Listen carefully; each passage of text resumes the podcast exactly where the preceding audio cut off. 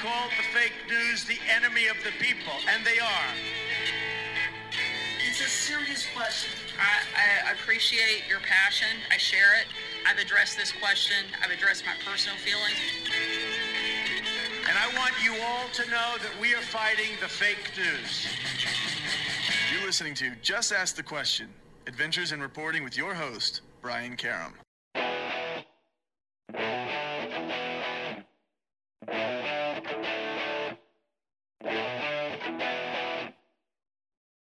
Hi, and welcome back to Just Ask the Question. I am your host, Brian Karem, with us as always for our Sunday show.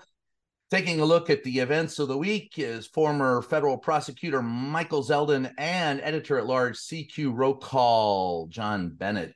This week, there is a lot to unpack. What hasn't there been recently? We've got the president's primetime speech this week, uh, the reaction and the current status in the Middle East after that uh, uh, speech. Meanwhile, Con- Congress, well, they wasted an entire week on deciding they don't like Jim Jordan.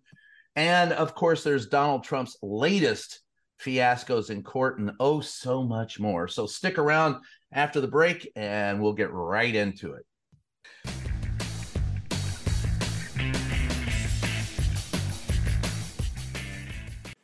In this modern age of misinformation and deceit, Just Ask the Questions newsletter cuts through the BS and gets to the truth. With Brian's in depth articles, columns, and exclusive content not released anywhere else. Get the scoop and stay in the know. Sign up for the Just Ask the Question newsletter now at substack.com slash JATQ podcast.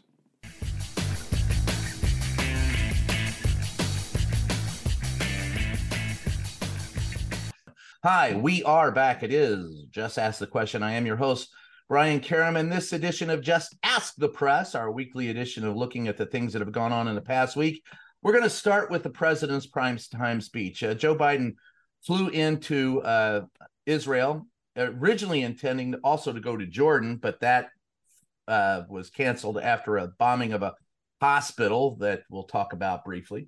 So he did show up in um, Israel and then promised to support Israel, came back to the United States. He's got a firestorm of people who are just upset with him, especially uh, Muslim voters and Arab voters in Michigan. Uh, who are angry at what he had to say. And in his primetime speech, he vowed to defend Egypt, but cautioned for restraint. Also said that he believed in a two state solution and told the American people why supporting Israel and Ukraine are important. And hint behind all of it is the specter of Vladimir Putin, who is, you know, pulling strings in both locales. So I, would like to start with uh, Michael. If you can, you sat back uh, listening to the speech. What did you think? Well, I think it was his best effort to uh, channel FDR. That he came back and he said to America, "We're at an inflection point." Just as FDR uh, was just before he died, he was, you know, famously to deliver a speech about the need for a United Nations and the need for us to figure out a way to end these senseless wars. Um, so I think that he was, you know, trying his best to be a, a global FDR like leader.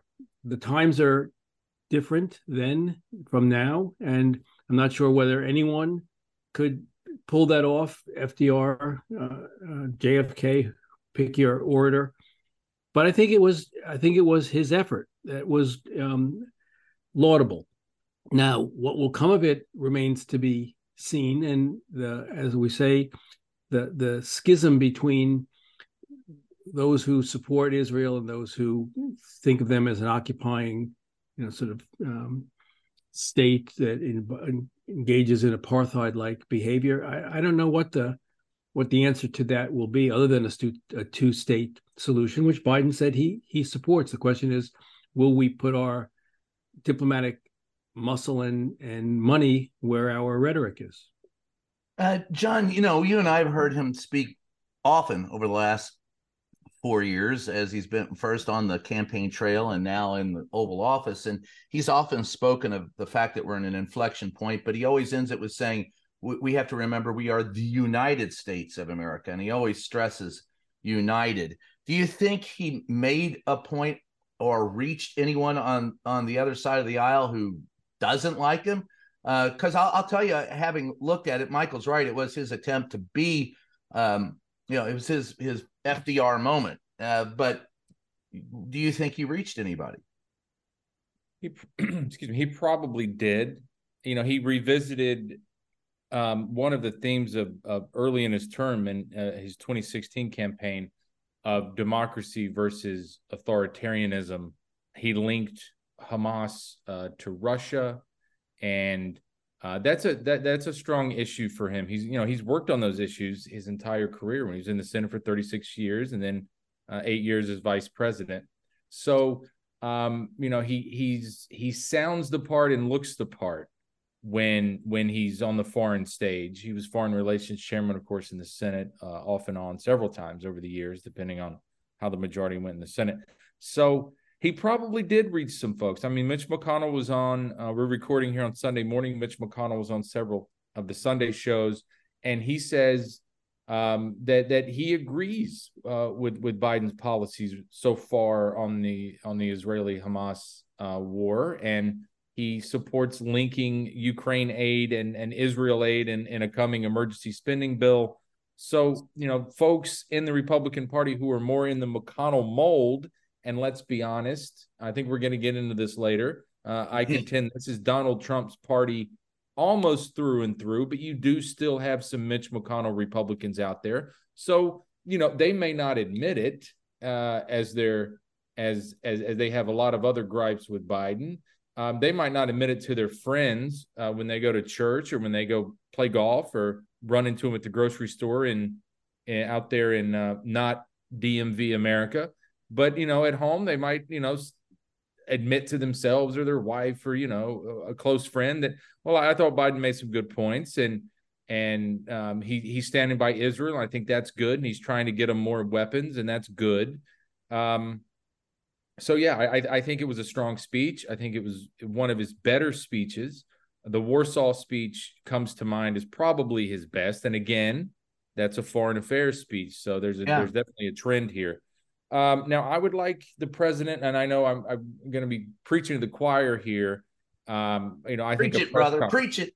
I think a press conference on this uh, would be good for everyone involved, and if he could generate a little uh, public pressure on, especially House Republicans, to get behind this aid package, but also Senate Republicans. Remember that Mitch McConnell um, when when the Senate was um, I, was that just last month yeah.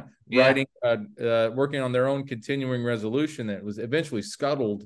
Um, that there was a debate in the Senate Republican conference about Ukraine aid. They voted, uh, and a majority of uh, Republicans went against Mitch McConnell uh, and and said let's not support that in in our own continuing resolution. And McConnell had to come out to the mic- microphones and say the the conference wants to go in a different direction, and that's what we're going to do. So he's got some work to do in coupling these. McConnell does um, in whatever aid package moves, and I think Biden could could assist in that effort.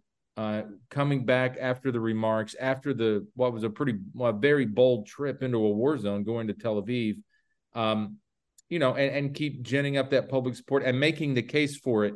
And I, I do think linking the two wars, I know Biden's taking some criticism um, over it, but at the same time, you know, as he says, if we do nothing, what happens? So, I, and I think that's I think that's a compelling argument.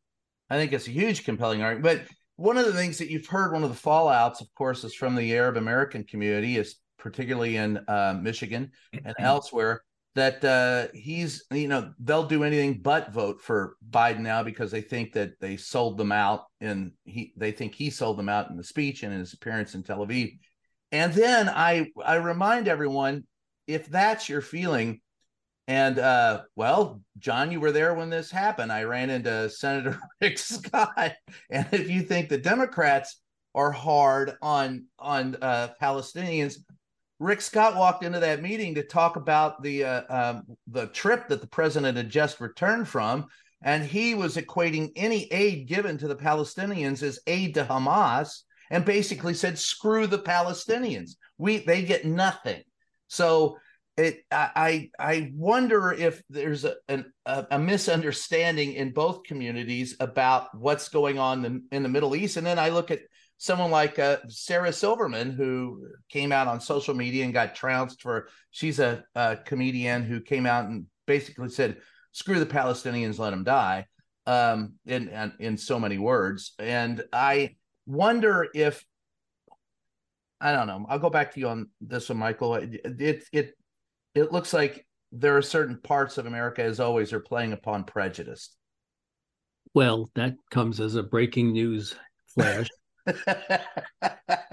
Try not to be overwhelmed with that that insightful revel- revelation. I mean, the the problem here is there are you know people that are equating those residents of Gaza with Hamas, and and they're not necessarily the, the same. You've got Hamas, which is a a force within Gaza, but it doesn't and yes, they're the government of of of Gaza, but that's not to say that the people of Gaza, the civilians, the non-Hamas militant fighters, don't des- deserve to live a, a life of of peace and prosperity, and they haven't for a long, long time. I mean, there it it has been described as an open air prison.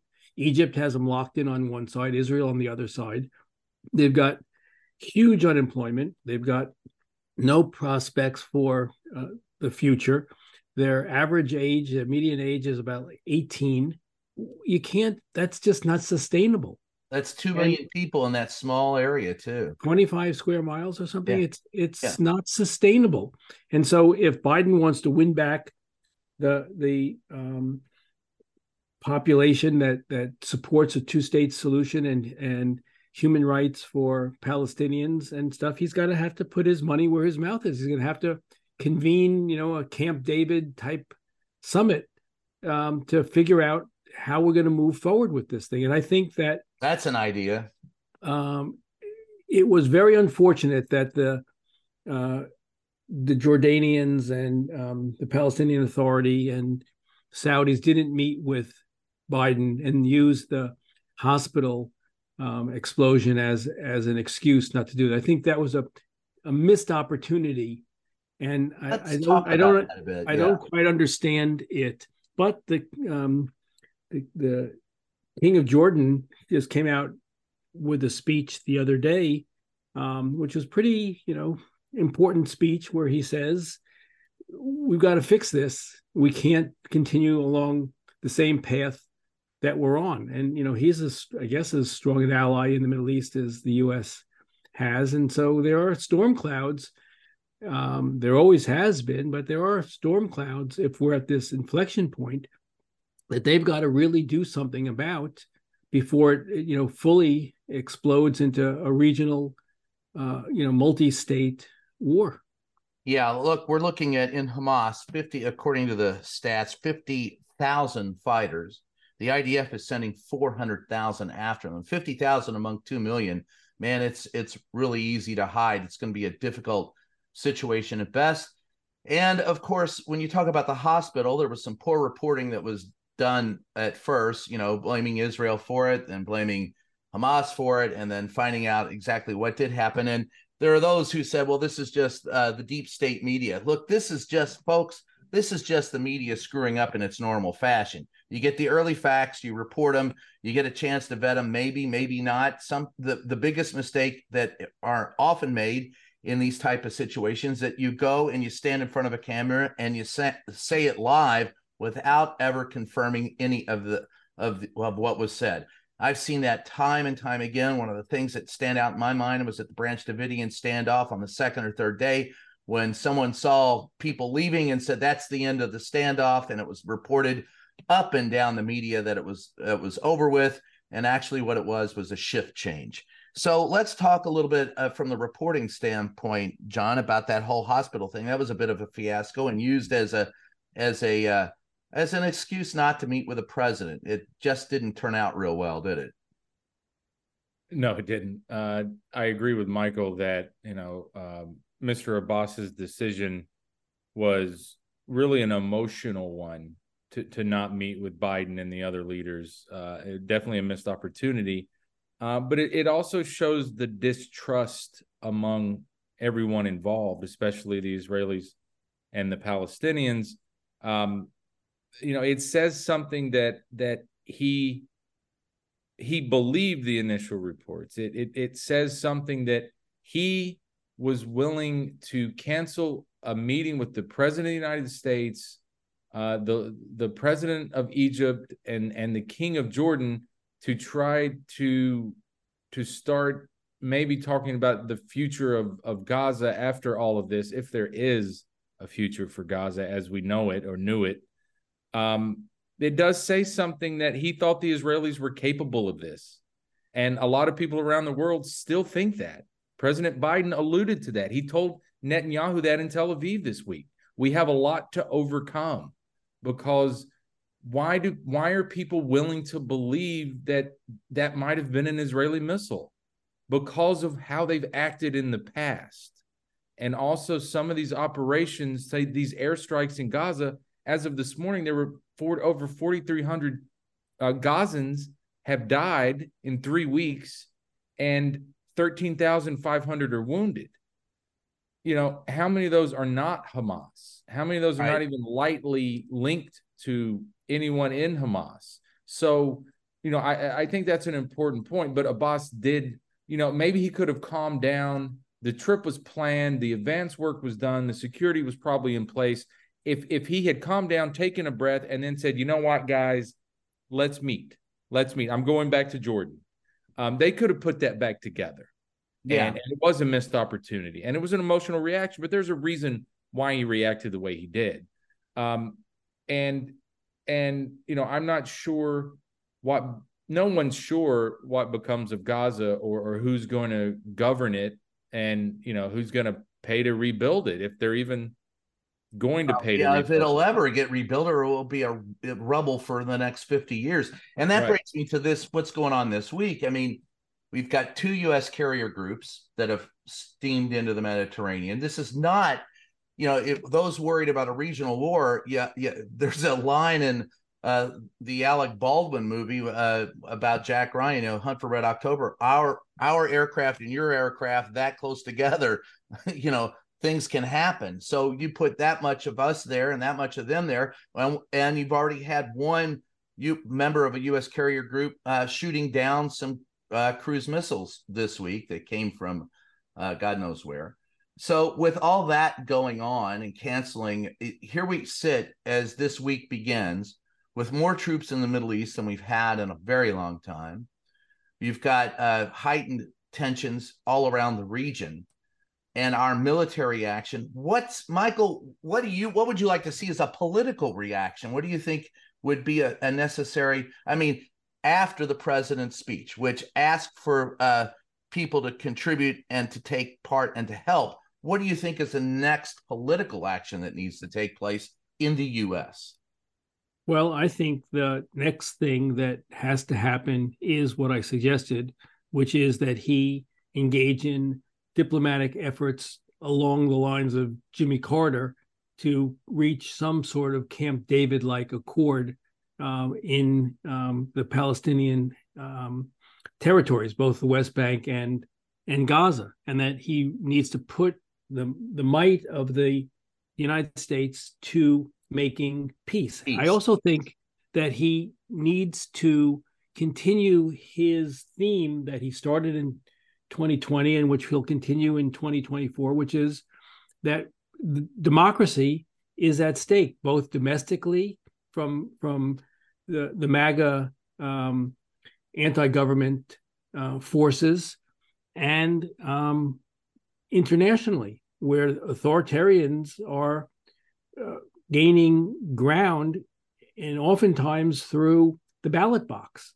and I think he needs to make this case that this is this is important, both as a matter of domestic maintaining the democracy that we were left uh, after the uh, con- constitutional convention and the world order that was put in place after the second world war and that we have this unique obligation as america to to move forward on both things and i think he needs to articulate that maybe you know as What you said concept. hold a hold a hold a press conference to talk about it. But I think he needs to be on TV more. I mean, Roosevelt during the war had the fireside chat. Hold on, hold on. I'm going to interrupt. This is a non-reporter saying this. It ain't just us. Go for it, Michael. Sorry. well, I mean, I, I think that no, I know you want to ask him questions. I, I, I No, but think I that- think you're right. It's the communication to the American public that I think has been lacking in this administration. I think I- he needs to be out there more often. Yeah, I mean, I think he, as I said, I thought it was off. He was off to a good start with this um, uh, address to the nation, uh, but I think it can't be a one-off. It has to be followed by diplomacy Nice. internationally, domestically. He has to keep reminding people that democracy is really on on the ballot, and he has to be a much more present presence in our life. And if they're afraid for him to do that because he'll show signs of his age, then you know he's got then he's got to step aside um, and let somebody who's able to to rise to the level. Oh, that is that's a different issue altogether. We we could spend an hour talking about. John, what do you think the next step should be for the president? Well, I, I think you can question, and I know he's he's had a very stressful few weeks, and um, I didn't fly into a war zone. Right. give a prime I love that they all night, criticized him and said he's weak Joe Biden, but he's been to two war zones too. while he's been president. And I don't care. And he's got a lot of security, but no matter where you go, they can still drop a bomb on your ass. And he he he took a risk True. going there. Right. Um, so I, I didn't do any of that, and and I didn't fly into Israel this week, and then and then give a a primetime address the next uh, Hey. the next evening at 81, almost 81 years old. But I will say this: um, you have to keep that momentum going in in modern media, and we've got these things, these phones in our pockets. We're all watching clips all the time you can't just go dark. You have to keep it out there, and you can't just clip the speech and package it on social media. Um, I don't know if I would have gone to the beach this week, uh, this weekend. Uh, I might have done a Sunday show from the Roosevelt Room or, or something like that. Uh, another sit-down interview. Um, you know, he just gave CBS uh, something with 60 Minutes. You know, Meet the Press has a new moderator who's a known entity in that White House. Kristen Welker was a White House reporter until about a month ago. So you could have had her over and you could have taped something, you know, Friday or yesterday. And and you're back, you're you're back, you're you're you're in there, and then you come back early next week with something else making your case. And you know, instead, you know, we got Secretary of State Blinken, who's not, you know, I, I know he's had the president's ear for a long time. He's been his foreign policy advisor for a long time. Right. But that's let's not let's not confuse Tony Blinken with a charismatic media figure. You know, he's more of a textbook kind of guy. He he's a wonk. And right now, what we need is empathy Joe and and strong strong Joe explaining why these proxy wars against America's enemies, Iran, Russia, um, are so important right now. And so he need they need to keep the momentum alive. And this weekend, you know, another missed opportunity. And we've talked here about their messaging and how they never miss an opportunity to miss an opportunity. Yeah, I, I before we go to break, I'll just say it this way. I like what you had. I'm gonna rope together what everyone said. I I think he does need a new Camp David. He needs to invite everybody to Camp David, sit down, relax, nosh, have barbecue, get away from the shit, go to the Maryland Hills, chill and talk. That's the first thing he needs to do. Secondly, I think he needs a joint address to Congress. I don't Hmm. think that I think Congress needs to invite him. Uh, of course, this is all contingent on what we're going to talk about in the next segment. Right. You, the Speaker of the House has to invite the president, yeah. and right So- now that's so a problem. That that's not going to happen right now, but that needs to happen, I think. And finally, I think he does need a, a primetime press conference from the Rose Garden or from the East Room where he talks about this uh, for about an hour and opens up uh, to questioning on all things. Because at the end of the day, both of you are absolutely right. There needs to be more coming from this president and not less. And I don't think having seen him and and you know and John, you know, we don't get shots at him as much as we got at Trump. Members of the pool don't even get to see him as as much. But when the members of the pool talk to him, I always talk to him. I go, "Well, how does he look? Is is this a, a legitimate concern about his physical abilities?" And and and even you know Peter Doocy has said, "No, he's fine." So I, I I think that he needs to be out there talking to us more often. And that's just without that, I don't think this uh, sells. Although right now it's such a high profile um, news story that you know it's even eclipsing the other big mouth that we have in this country that always takes up all the airs and we'll talk about that a little bit later.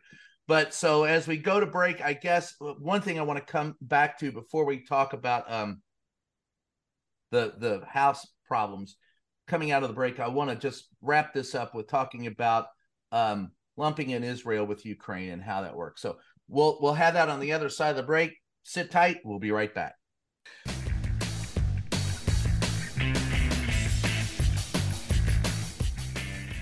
Hey, Just Ask the Question podcast listeners. If you've got a second, head on over to Twitter and follow our official page, JATQ Podcast. That's JATQ Podcast. In this modern age of misinformation and deceit, Just Ask the Questions newsletter cuts through the BS and gets to the truth with Brian's in depth articles, columns, and exclusive content not found anywhere else. Get the scoop and stay in the know. Sign up for the Just Ask the Question newsletter now at substack.com slash JATQ podcast.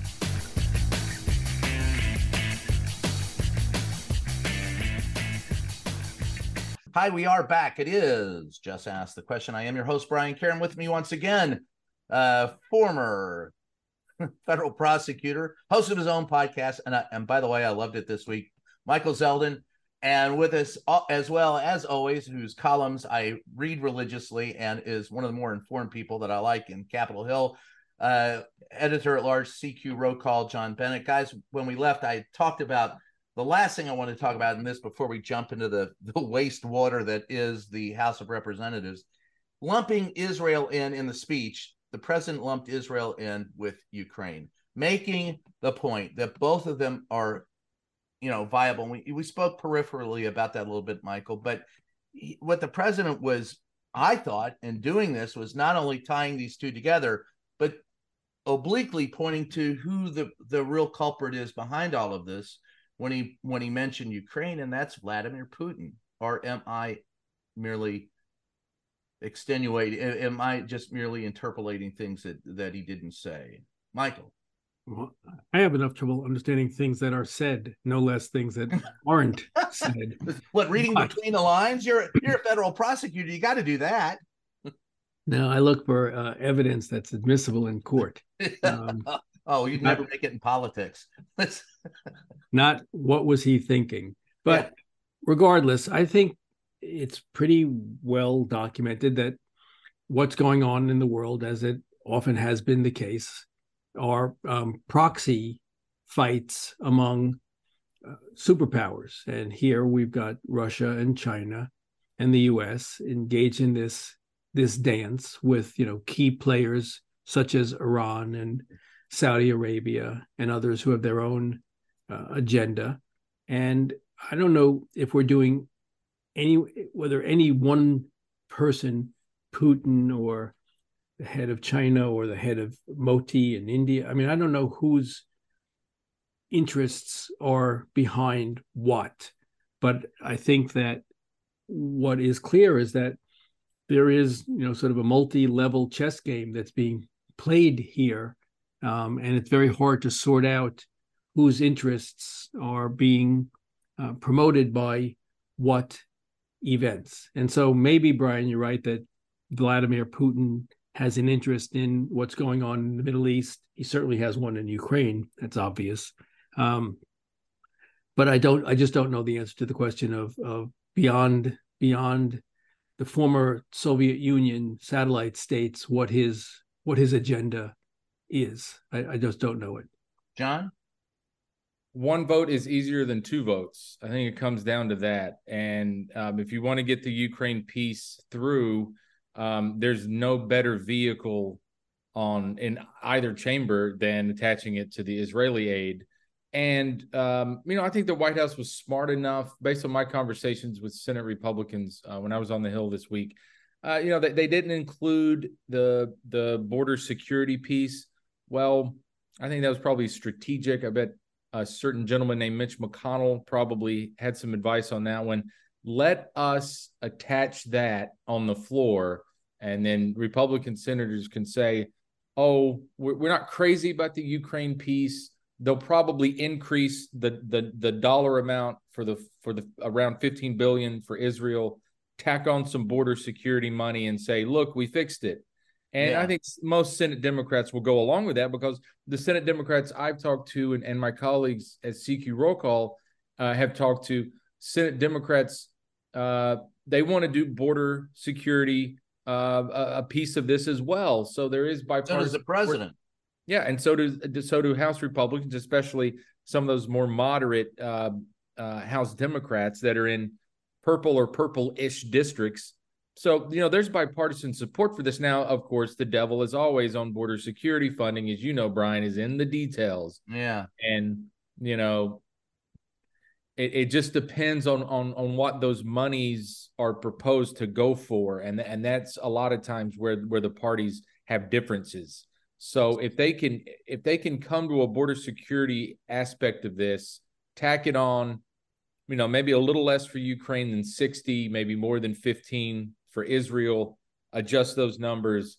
Um, disaster relief, you know, hurricane relief, wildfire relief uh, funds for for domestic purposes uh, to give out to the states. And I think if they can come to that agreement once this thing starts moving, if we can get a speaker, that's the um, next issue. Don't yeah, jump the gun. I, I, think you'll see bipart big, big relative to our current era, big bipartisan margins uh, in both houses. Now, I wouldn't expect a lot of House Republicans to vote for something like this because they do want to get reelected. And, you know, all the forces that we've talked about here have have convinced Republican voters that the federal government is um, this big evil monster. Uh, so there are reasons that they might vote against it while quietly getting things for their districts included in the bill. You know, if if my district builds wheels for a surveillance drone that is used by Customs and Border Patrol, well, I'll take those jobs back home and then go vote against the thing. And, you know, most of my voters aren't going to know how I voted on this. So I'll just go yeah. home and, like they did with the infrastructure bill, I'll just go home and, and tout what I got in there. And, you know, or you just have to come up with, well, I didn't like this part of it, but I made sure to get this. So, um, there's bipartisan support. Once if they can agree to the border piece, I think it moves pretty quickly. But you have to get a speaker first. Yeah, let's. Uh, final word on this, and then we'll jump into the speaker. I think the president's speech was one of his better ones. I I agree that it was the one in uh, uh, Poland that was probably one of his best. This a close second. I wish more people would see it, but they've got to get their butts out and talk more in order to do that. Now, to get in front of the a joint session of Congress, as I think he probably should, you're going to have to find a Speaker of the House to invite him. And the we've now gone what two and a half weeks without a speaker after Matt Gaetz pulled the trigger and dumped Kevin McCarthy, and the Republicans have never been in more disarray. They spent an entire week trying to get uh, Donald Trump's minions, either Steve Scalise or, in this case, Jim Jordan. An entire week wasted on Jim Jordan he ain't cutting it. Every time he, went in the wrong direction. First, it was uh, what 20 uh, that didn't want him, and the second vote 22, and the third 25, and he lost 86 to 112 in his own caucus after that. So he had lost. He kept losing. He's vowed that he's going to continue, but now there's a talk of getting uh, Patrick McHenry, not Patrick Henry, for those of you who keep mistaking it. One was Give Me Liberty or Give Me Death. The other one is the 47 year old guy from the South who looks like he's 90, but nonetheless, he also has friends on both sides of the aisle, and they say he's a straight shooter. So, will they give Patrick McHenry more power as the Speaker pro tem to move forward so the House can consider some uh, legislation? Because at the end of the day, as we all know, uh, November 17th is coming up. And if we don't have a speaker and a continuing resolution or a budget, the government shuts down then. You're staring at uh, the aid packages that need to pass to Ukraine and uh, to Israel. And then you're also looking at the border security issues. None of this, none of this happens unless we have a speaker. So I was there uh, last week as you were, John. And um, I, I guess I'll start with you. What the fuck happened? it's a lot of questions, Brian. Let's what the fuck happened? Let's take them in in reverse order. Um, what happened? Well, nothing, but yeah, a lot. If, if, you know what I mean, which is how I have described the house for over a decade. Um, oh, they they they they tried. They tried. Well, let me ask you. You know, Jim Jordan up, tried to become. Oh, no, but my question to you, what you said is true. All right, for a decade, they've done. Does this? I, I mean, I know it's not a big surprise, but is it a bigger worry of because of what we've seen? Do you do you think there's it's more uh, acute? Oh, sure. We should worry more because, I mean, we have. I've lost track of of the list of Republicans who are now running for speaker. It's it's over six. Uh, you know, they'll come back Monday evening and and and they'll try to have a candidate for him and hear everybody out. Then I guess they'll start voting in that one of their rooms, either in the Longworth building or in the basement of the Capitol. But it is more acute because none of the, as of right now, none of the candidates can can get to the 217 votes on the floor that they need to become speaker. And, you know, I guess they'll have multiple ballots in conference and, you know, start voting people off the island, so to speak. And then they'll get down to two. And, you know, you could have a, a Tom Emmer versus, um, and I'm just pulling a name out of a hat here, a Pete Sessions, who's a former Rules Committee chair. Um, so you, you could have something like that emerge by the end of the week, and then, you know, maybe Emmer wins a majority. But then if they if but if, you don't think uh, Lord Byron Donalds will do it? Maybe it's Donalds. I mean, this is this is wide open. No one knows what's going to happen when they come back, but because nobody can get to 217 on the floor, the only thing that that the reporting shows from folks who are unlucky enough to be standing in these hallways waiting for Republicans to come out is that would be us. They're just getting angrier at each other.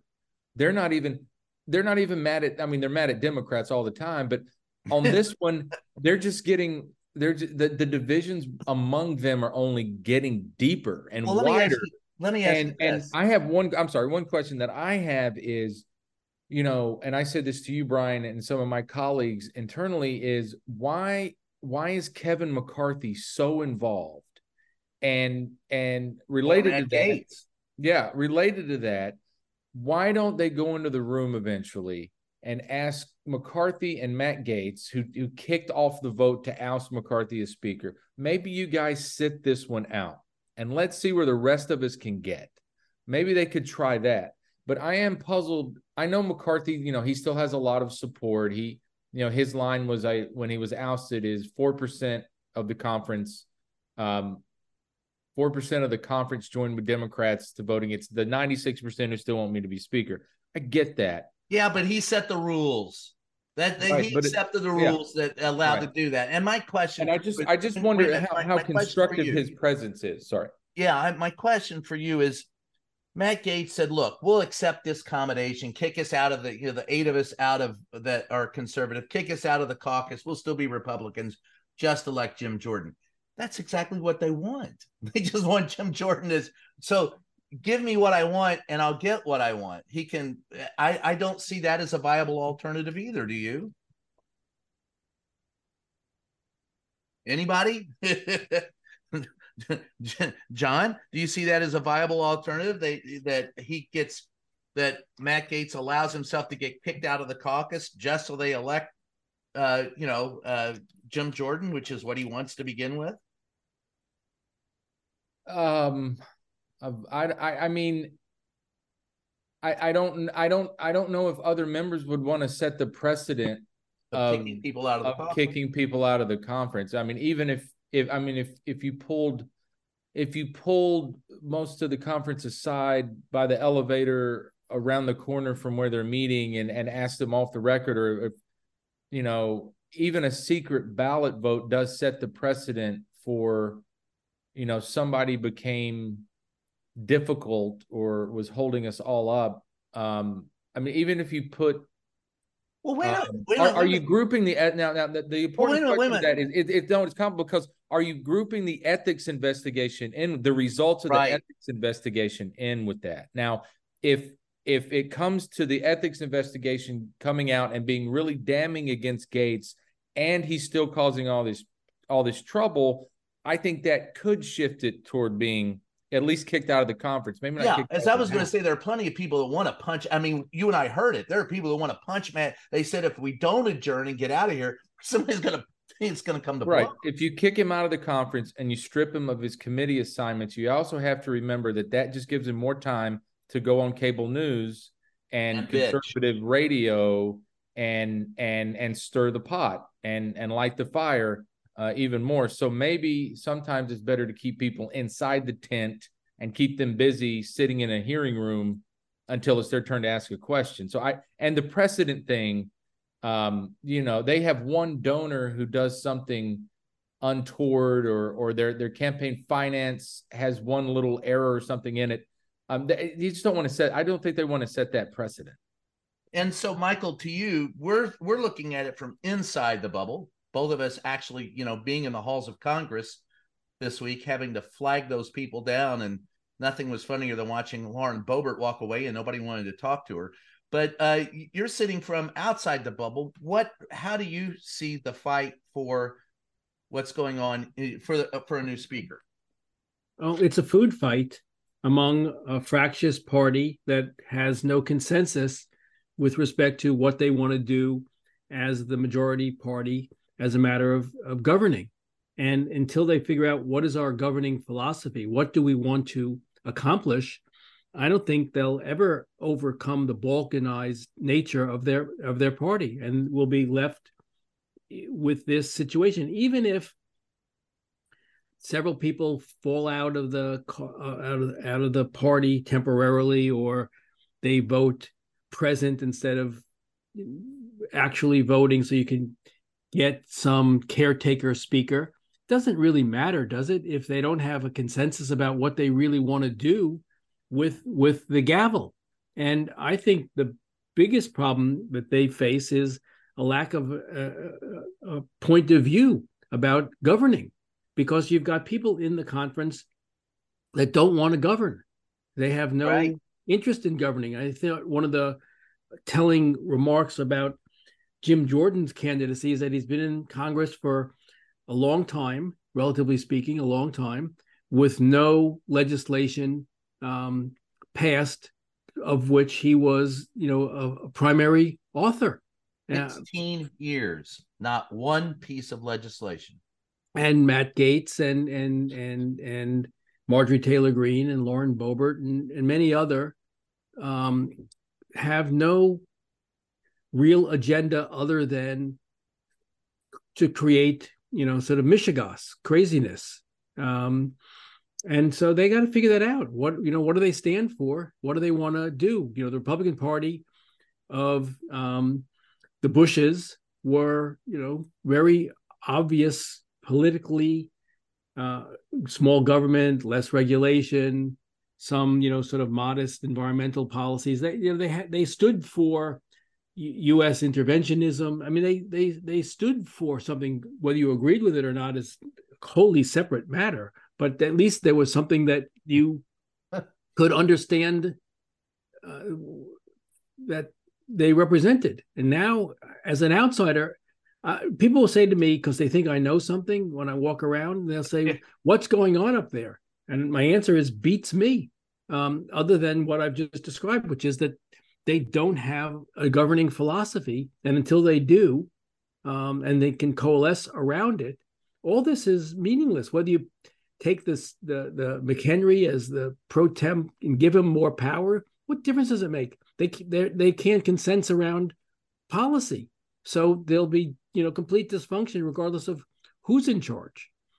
Well, and and you know the beats me comment.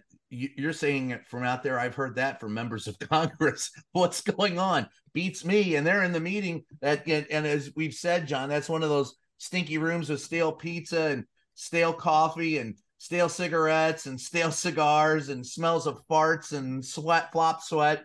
And they they're stuck in that damn room and they're not doing anything. And so I all right. So as we end this segment before we go to break and come back and talk about you know uh, Lord Donnie, uh, where do you? There's really two questions uh, to end it with.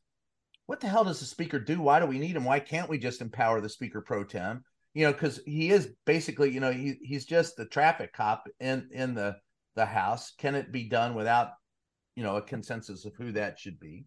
And um, where do you see it long term? I mean, not just. I mean, the the fear is by November seventeenth it'll all shut down, but where do we see it by you know winter break by spring? Um, I'll let you start with that one, John. Yeah, on the first question, um, uh, why is he important? Well, the the speaker um, the speaker sets the agenda. He decides what uh, comes to the floor and, and what doesn't. Uh, Dan Crenshaw was on. Uh, he's a Republican congressman from Texas who was backing Mr. Jordan, um, but he also backed the idea, which the Republican conference, because they didn't want to make the decision without a majority of the conference supporting giving the Speaker pro tem Patrick McHenry um, and this would have needed Democratic votes, which is why a majority of the Republicans didn't want to do it, uh, to move le- the ability to move legislation, which he doesn't have now. Right. Uh, and he would become an elected Speaker pro tem, and that unlocks under House rules uh, more powers.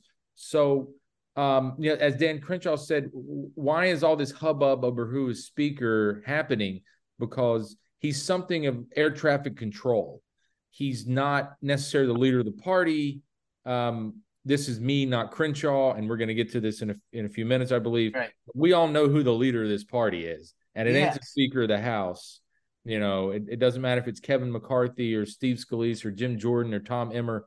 They're not the leader of the party. Now, they they they do have a lot of say because they have an ability to raise a lot of money to help pick Republican House uh, uh, candidates for for the next election cycle and and that's what that's where McCarthy really wielded his power was right. in the election part of it, the political part of it, not so much the legislative part of it. So Crenshaw's point, I think, is a good one that we could just elect McHenry for however long needed, be it through the shutdown threat, maybe into early next year. That was one proposal from a House Republican was let's give him the power until uh, January 3rd deal with what we have to with these the spending situation, the shutdown threat, these military aid bills, humanitarian stuff, all the stuff we've been talking about.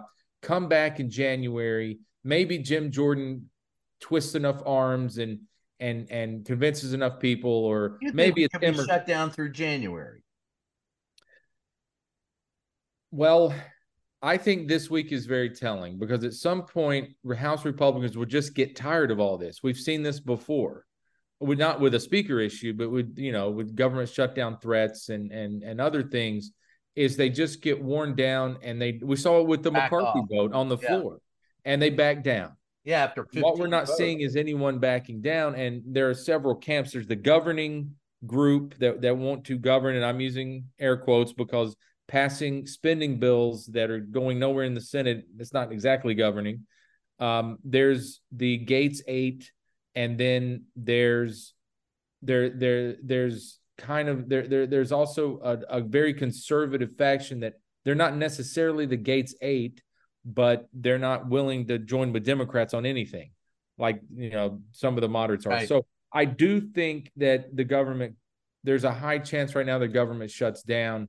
Uh, I think this week will be telling if Republicans could get behind somebody like a Tom Emmer or I mean, I think it's a long shot for Byron Donalds, but if they just he, decide he enough's happen. enough, he yeah, if right. they just decide enough's enough, um, then then that might be how this thing breaks. But the my column this week for rollcall.com uh, was on just that, that maybe what they need is a deadline.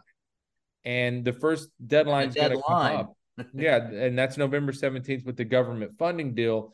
I also said they might feel more pressure the day after the Senate passes a Ukraine uh, Israel funding bill with border funds and disaster relief money. You know, that could that could start to generate a lot of pressure that okay, you know, you guys have to get serious because right now there's no deadline. They can go in that room from now into eternity without a deadline or some kind of public pressure. So, you know, once that aid package clears the Senate, we get closer to November 17th, you know, it might just focus enough people in that room. And the outcome could be they come back to the McHenry idea and right and a group of them you and i talked about this earlier in the week a group of them maybe goes to Hakeem Jeffries, the Democratic leader, and says, "Okay, let's just elevate McHenry let's for the make time a being. deal." Yeah, Yeah. Let's elevate him through you know Christmas or January third or fourth or something, and you know let's clear all this legislation, and then we'll go in the room in January and try again and beat our own ass. Uh, Michael, well, before we head to the break, I'll let you take a stab at that. Well, what struck me so interesting, uh, and why I go back to this notion that they have no idea what they're doing, is that on the third on the third public vote, uh, Jim Jordan had 200 ish, 198 ish yeah. sort of votes, and then they go behind closed doors, and he gets 87 votes, um, which just speaks to the level of of dysfunction. That is, no one in the Republican Party is willing to, in public, say what in private they actually believe, which is that the party is off the rails and needs somebody to bring it back. So I, I think that they have sort of an existential issue that they have to deal with. They can do these little workarounds with the the um, pro temp uh, enhanced powers stuff, but until they decide what they stand for, they're they're a, a, a weight against the democracy. They are a drain against the democracy because they prevent us from, in these times of um, global crisis, moving forward uh, coherently. You know, so you could. I agree with all that John said, as always, that you could do these manual workarounds, and you might get a spending bill here, or you might yeah. get a, a, a general promoted there. But that's not governing that's that's just you know the little boy with his fingers in in the the dam.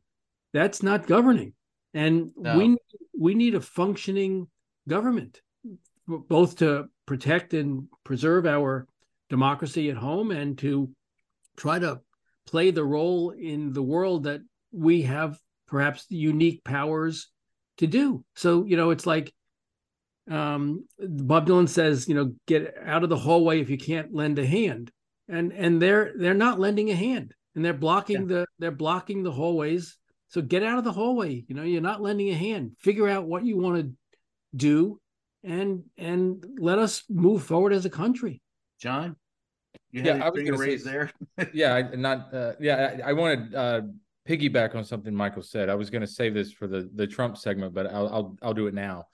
There this is largely a popularity contest. This is not about ideology. It's not about philosophy or worldview. That's what John Fetterman told us. Remember, he yeah, said they're right. entertainers and they need to do their damn job. That's been settled within the Republican Party. It's America first. It's Donald Trump's party.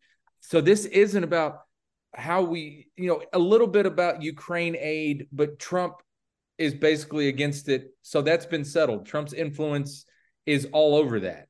So this isn't about this is about process and personality. This is about well, I didn't get I didn't get my amendment in committee, and then I only got two on the floor, and Kevin's mean, and and and Jim and and and Jordan erred with and his supporters and staff erred where they tried to bully people into voting for him on the floor for speaker, and and they just didn't like it. They got some Republican members got death threats over who's going to be the air traffic controller of the House of Representatives.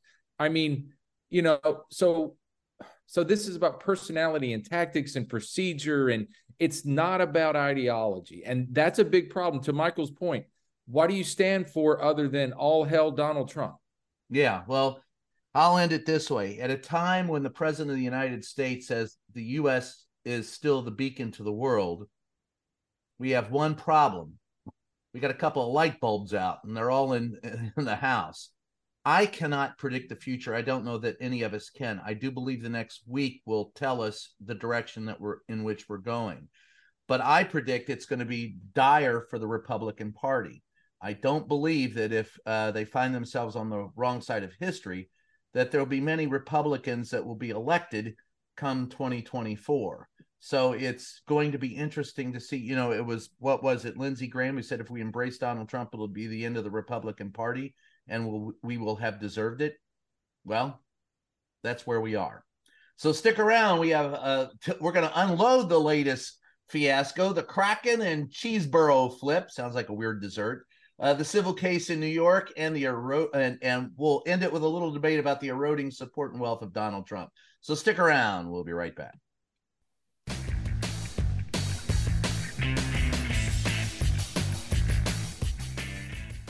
Hey, you. Yeah, you. We're talking to you, and we need your help. As you probably know, independent journalism is a vital pillar of our democracy. Like everything else, it's not free. We're asking all longtime listeners of the show to help support us by becoming a member on Patreon. For the price of a latte, you can help guard democracy. Join us today at patreon.com slash JATQ podcast to help us keep bringing you the podcast you love and the facts you deserve.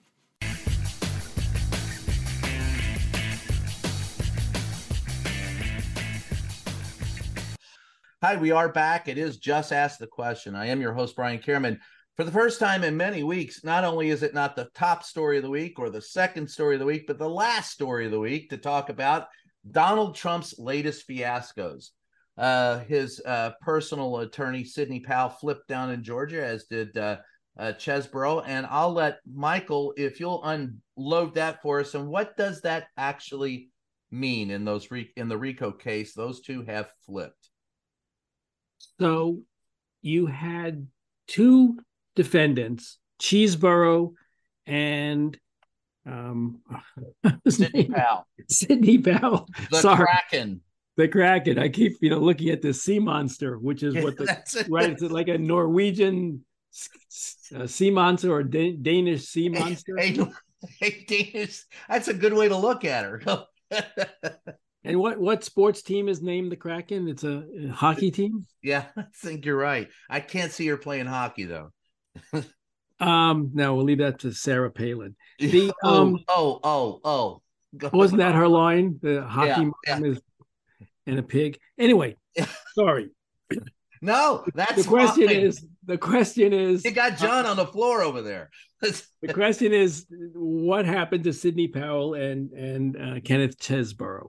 So those two guys were indicted in this multi-person uh, Georgia indictment, and they asked for a speedy trial. So they were set to go to trial um, at the end of last week, and both decided to accept the plea offer, and each pleaded guilty to uh, crimes related to that which they were indicted for. Chesebro for a conspiracy to submit false documentation, the, the false electors scheme, and Sidney Powell for conspiracy to breach the Coffee County election voting machines. They each agreed to a period of probation instead of jail. Uh, that was not hard for them to decide. But in exchange for it, they have to agree to testify truthfully in um, the upcoming multi defendant Georgia trial. And probably I would expect that Chesebro is going to be subpoenaed to testify in the January 6th federal trial, as might well um, Sidney Powell, now that they've got um, these plea agreements under their belt.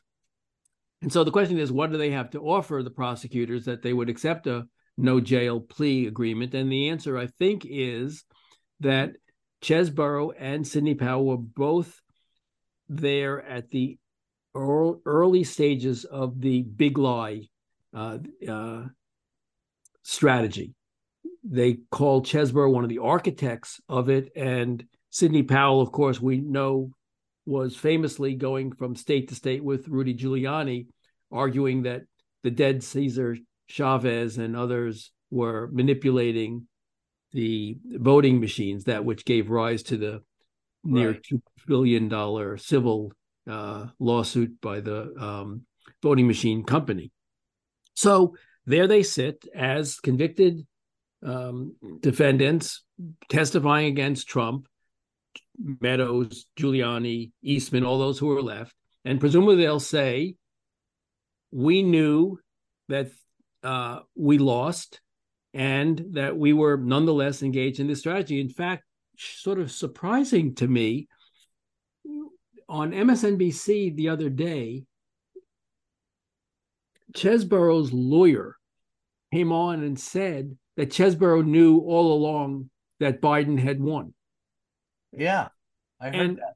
Uh, firstly, what what is he doing on television, violating attorney-client privilege communications? I mean, all of these, all of these people. Only the best oh, people.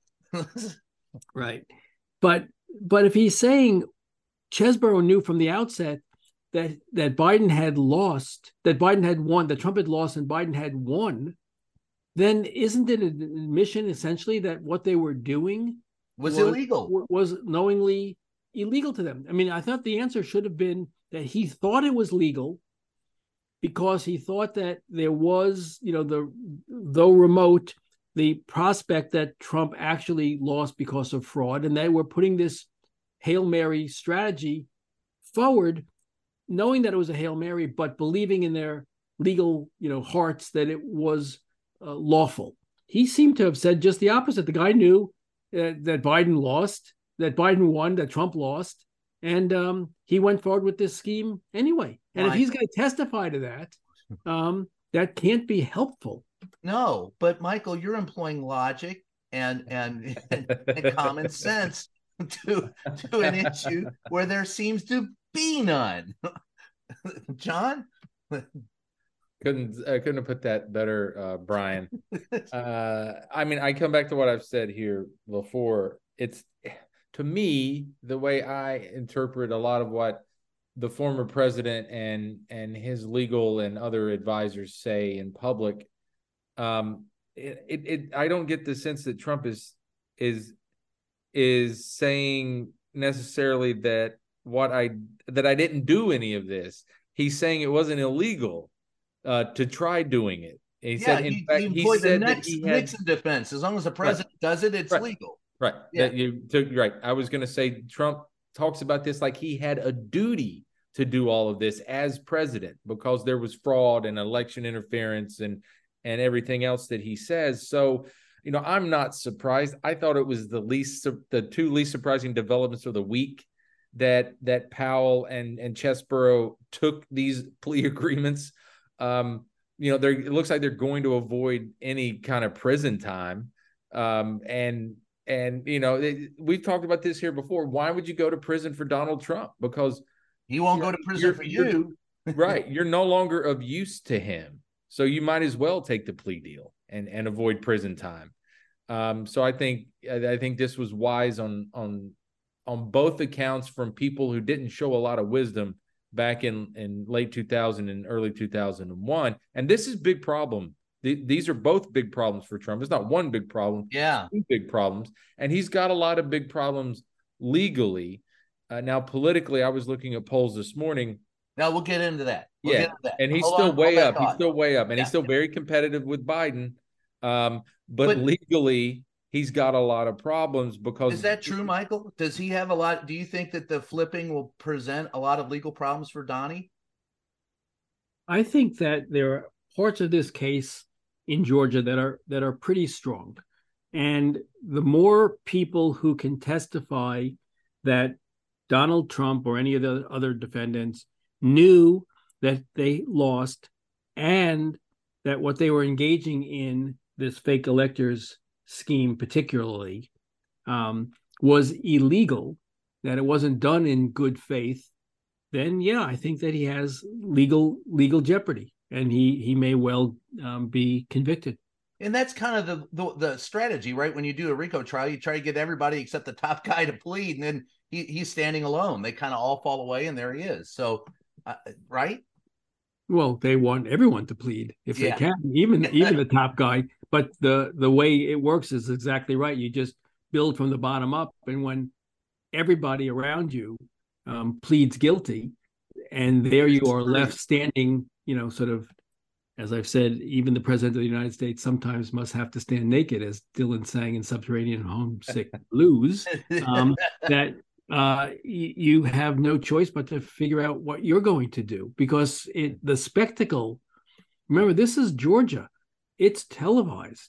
So the spectacle of Donald Trump sitting alone at the at a at a table with everyone um, formally indicted with him, testifying as to his knowledge as- and intent, that can't be a good legal or political position to find yourself in. You know, you bring up an interesting point. Ted Boutrous, who represented me when I when I uh, beat Trumpy in in uh, uh, court three times uh, to keep my press pass, he has filed a a, um, a pleading on behalf of NBC and the press to televise the DC federal trial.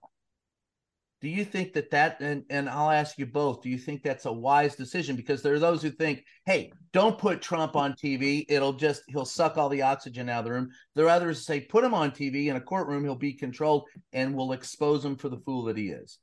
I'll start with you, Michael. You think it's a good idea to televise that trial? I think it is. I think that transparency around this issue is important, such that America can see what it is that is being, you know, sort of put forth in a court of law, similar to, I think, the value that the white, um, the the Sam Ervin committee Right. provided for in Watergate. This, you know, sort of let's have Butterfield and John Dean and all these people come forward under oath and say this is what happened. And that turned the tide in in that case. And I think that we need to turn the tide on the cult of of Donald Trump and perhaps bringing it into the sob- sober um, chambers of a federal courthouse and having witnesses testify uh, as to what they saw, similar to January 6th, but that didn't really make Right. any real changes. But I think that I think there's a value in that. I think that would be helpful. That's the same argument Ted made in his pleading is that it's the president of the United States. And if ever there was a time when the American people needed the transparency, it's now. So you'd agree. Well, as, and as you know, my my wife and Ted were law partners at Gibson Dunn for 20 Yeah. plus years, and I think very, very highly of Ted Boutrous. yeah. Uh, uh, I do, as do I, as a good friend. But uh, John, your thoughts? You think it should be televised? I think the January 6th trial, um, This would be the federal trial in, in DC. yeah, yeah, that one definitely should. I think transparency. I think the people need to to hear. They just need to hear it laid out. Um, you know, trials have a way of condensing things and and um and and just kind of changing public perception of things. So you're not hearing, uh, you know, a legal analyst on CNN or Fox try to interpret it for you. Now, I'm not. We're not going to understand every legal aspect of all of this. So you do need you do need the experts um, to interpret it. But you know, I just think it's different. And and of course, we all think of the OJ trial uh, that did change uh, some public opinion back then. I will say that the Florida case, the classified documents case, that's going to be too complicated. So I don't think that one needs to be televised. That just needs to roll through the legal process and the national security classification process on its own. It would be great uh, if that one could be could be televised or streamed, but I think that's way too complicated. And I think it would be confusing for the public if, you know, from 9 a.m. until 10 17, there was live coverage. And then two days later, it comes back from 9 until 11. And then we got to go back into classified session. So I think that trial needs to flow. And Right. for the fairness, for the fairness of the defendant, the prosecution, and, and the judge in that trial, Um, I, I, just think it would be too disjointed, and for the public, it, it would just be too difficult. Well, that leads me to the last issue that we'll talk about today, and that is, uh, well, I have a couple of letters, but let's get through this real quick because I um I look at this and see Donald Trump's handpicked. Uh, look, he lost the presidency, right? His hand, according to you, Brian. Yeah, yeah. According to me, and what forty-seven court cases, and, and it's not me, folks. So he lost. He lost the election. His handpicked uh, people to run the House were not picked to run the House. I see the GOP is the last bastion of, of support that Donnie has. And I can and I know the polls show him way up. We were talking about that earlier, John. But at the end of the day, I see him slipping. This is Donald Trump losing control of the party. If he had control of the party, he'd have a speaker in the House. And it is him pulling the strings. We know that. So if he's losing control of the House, He's losing in court, not to mention in New York, it's already determined that he's a fraud. They're just determining how much money they're going to take from him. And he's in court for that. He still has 91 felonies. He's also been determined not only to be a fraud, but a rapist in civil court. This is Donnie. I, I again say at the end of the day, it's Donnie losing support, and we're not going to see him on the ballot. You disagree, so go for it. Dude, I strongly disagree, even. Donald. Trump Donald Trump is the Republican Party. Period. Donald Trump never cared. it's done. House. Donald Trump never cared about the House of Representatives except to take shots at then Speaker Nancy Pelosi. Donald Trump does not care about the House of Representatives now. I don't think he cares that much who the Speaker is. Again, it's a job about process and dealing with people and amendments and is this germane is that germane what did the parliamentarian say it, it, that's not a that's not a thing that donald these aren't things that donald trump thinks about or cares about or wants to be immersed in. I don't so disagree. you you you you can look at i i wouldn't look at what's going on with house republicans and make any kind of blanket assessment about the party the bigger party. This is an internal fight about about personalities and who's been mean to me and who maybe didn't campaign hard enough for me or who wouldn't come to my district when I needed it or you know I've been and, and very validly I've been getting death threats because of my speaker vote. So this isn't about America first. This isn't about tariffs. This isn't about a lumber fight with Canada. And those are you know this isn't about Iran. You think all of this is not indicative of Donald Trump losing control? Not at all. You still think that he will be not only the candidate, but has a strong uh, ability to win the presidency in 2024? Yes. I I well, I'm not ready to go further than the convention, and I think he will, he will, he will step onto that stage in a big sold out arena, chanting his name, uh, full throatedly accept the nomination for a third time of the Republican Party, and and and and uh, once again we'll all write stories and columns that you know it's Trump's party and he's taking yeah. it over. He never lost it by the way, but we'll write it anyway. And and and and then I think it depends on where the trials are, what happens in the general. But, but just for right now, I'm focused on uh, I guess July is when they're going to go first this year, the Republicans with their convention. I, I don't know what happens after convention night, that the last night of the convention when he'll give the the landmark speech accepting the nomination. I think in the next coming months, the other candidates will fall away. Maybe Nikki Haley is the last Republican left standing, um, and that that will probably be welcomed by Trump and his camp because it'll give somebody to kind of go back, sharpen his message to the extent he has one other than they're coming after me, so they're going to come after you. I don't know why they would come after a grandmother who's voted Republican her whole life and never broken a law. But hey, that's Trump's campaign. he's already putting line. out those emails. That's what I'm saying. yeah, they're they're telling the one, me I can't speak. I've got a gag order. It's really they're gagging you. Right. And I just think it depends on what we're hearing in the trials and where they are uh, come next July. But as of right now, yes, this this is the party of Trump. The House Republicans are having an internal squabble about other matters. And this does not mean Trump's losing an iota of of power or influence or anything. I don't think he really cares who the Speaker of the House is. Oh, I, I think he does, and I think he's losing control. But Michael, you you've got two different sides here. Let's let's ask you where where you fall. So I don't know exactly what the um, prospects are for Donald Trump as candidate or president. My hope is that uh, he's not the president. I don't care about whether he's the candidate. That's up to those people who like him. But what struck me interesting is what I said a little bit ago, which was when Jim Jordan was publicly being voted for, he had nearly 200 votes. When they voted for him privately, he had 86 votes. And so I guess the question is when people go into polling booths, do they do something different than what they're telling um, pollsters? Yes. Or, you know, we saw that we saw we saw that in many presidential and and other i mean it wasn't it the who was the who was the first african american governor of virginia? Um oh uh i remember him. Um i in fact i introduced him at a uh i i have to get his name. Go ahead. But if i remember correctly in that election um they said in the pollster said would you vote for him and everyone said, yes, of course, I'd vote for him. The fact that he's an African American uh, here in Virginia is of no moment. Doug Wilder.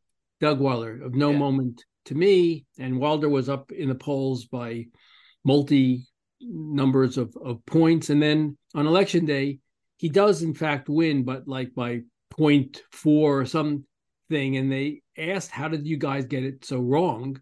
And the answer was people were lying to the pollsters um, about their true intentions. And so I wonder whether or not there is a lying to the pollsters about true intentions here too.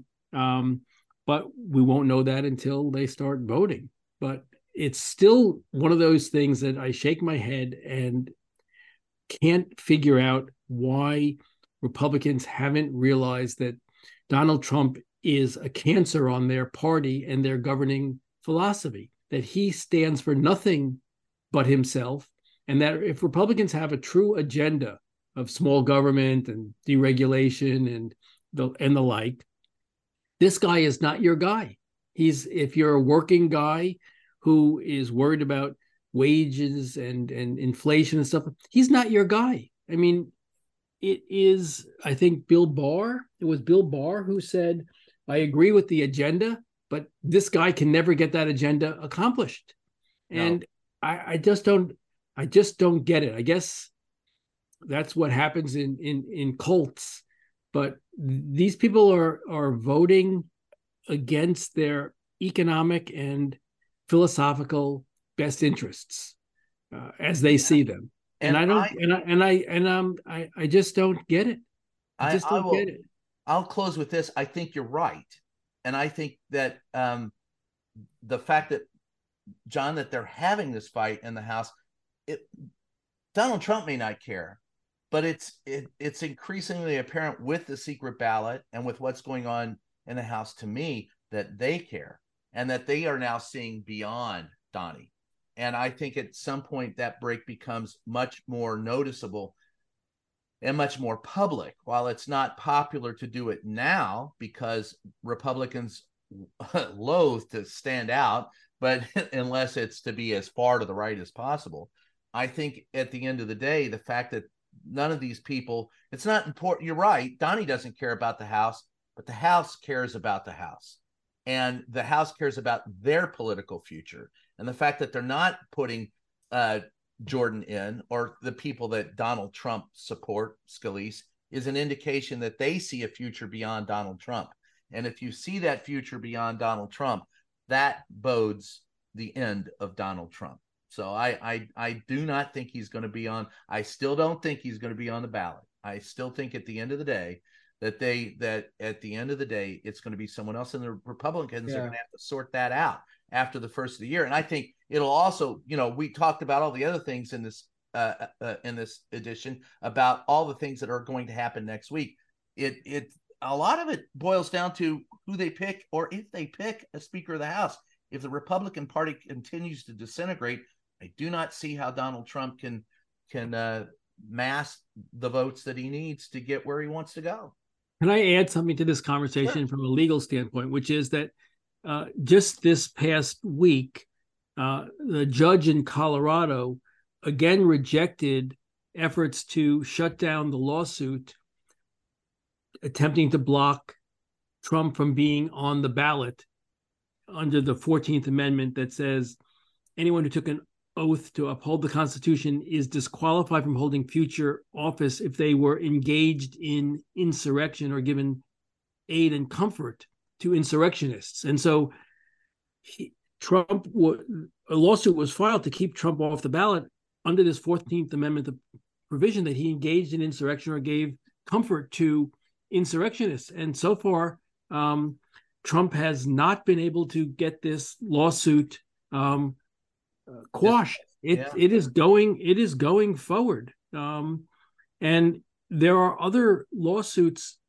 of this same sort in multiple states. And so, if you get one which succeeds in in this one in in in Colorado, um, then maybe there's another tipping point here, which is that he gets held off of the ballot in in multiple states. Now I don't know, I don't know how this thing plays out, other than the Supreme Court answers the question, which isn't yet answered, which is what does it mean outside of the context of the Confederacy, which is where it was right. drafted. It was drafted to prevent people who um, seceded from the Union, who became officers of the Confederacy from coming back to Congress. They said, no, if you've done that, you you can't hold office right uh, again. So that was pretty clear what it was intended for. Now they're saying it's got broader um, uses, and you know, so we'll see. The Supreme Court will have to answer the question of what does it mean to engage in insurrection or give aid and comfort to insurrectionists. But if he's held off state ballots, uh, I suppose he could be written in. I suppose that you know you could have a write-in campaign for right. him in in states where he was held off the ballot. Um, but that could be another thing to keep an eye on uh, in, in in an effort to answer this question of where will Donald Trump be, you know, six months from now as as as as a candidate. And John, I'll let you have the final word, and that'll be it for today. you got anything Dad? yeah, that I, I was going to add that um, just you know, I, Brian, you and I, I disagree. We disagree on on this house thing because you know that's we're not hearing, and we're not hearing that publicly. And I understand that that it could be a um, a sentiment that's being talked about in the room or privately among Republicans. Uh, but this is, you know, this is a fight over.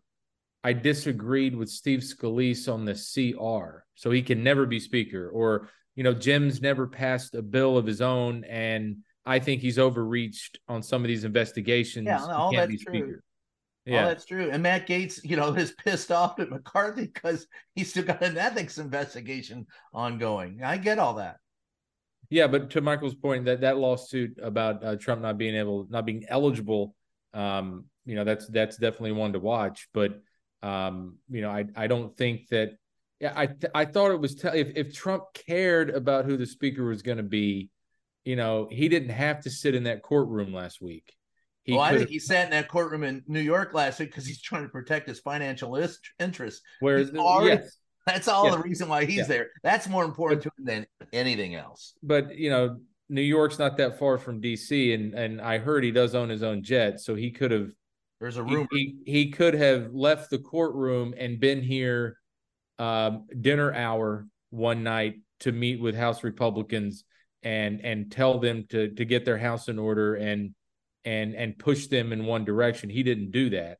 Um, no, now he, he still may do that, and he is the leader of the party and if he is the leader of the party and he does care about you know getting them out of this morass that they've dug for themselves then he'll do just that he'll come to dc and and he'll he'll try to broker a solution you know he keeps telling us he's this great deal maker well here's his own people that need a deal maker so if not now don it, yeah, and that's my point. At the end, and the, the other, and one other thing I will add: at what point, because the White House, you know, they they've told all of us repeatedly. I talked to Senate Democrats this week who said the president has no role here. Republicans have to House Republicans. I disagree. But it, I do too. And at what point does does Biden call some of these folks and probably Mitch McConnell and John Thune and and Barrasso and Cornyn get the senators involved here and and you know guys that he's known forever and served with in the Senate and get them together with some of the, the House Republicans in a room at the White House and say, we have to fix this. Because at the end of the day, it's not just it's about everything else going on in the right. world. And he, I wonder, yeah, I wonder if the White House will change that strategy the closer we get to the government shutdown dead, uh, threat. And with that thought, and I agree, well, that will that'll be the end of it for this week. Michael, I uh, go ahead, uh, plug what you got, brother.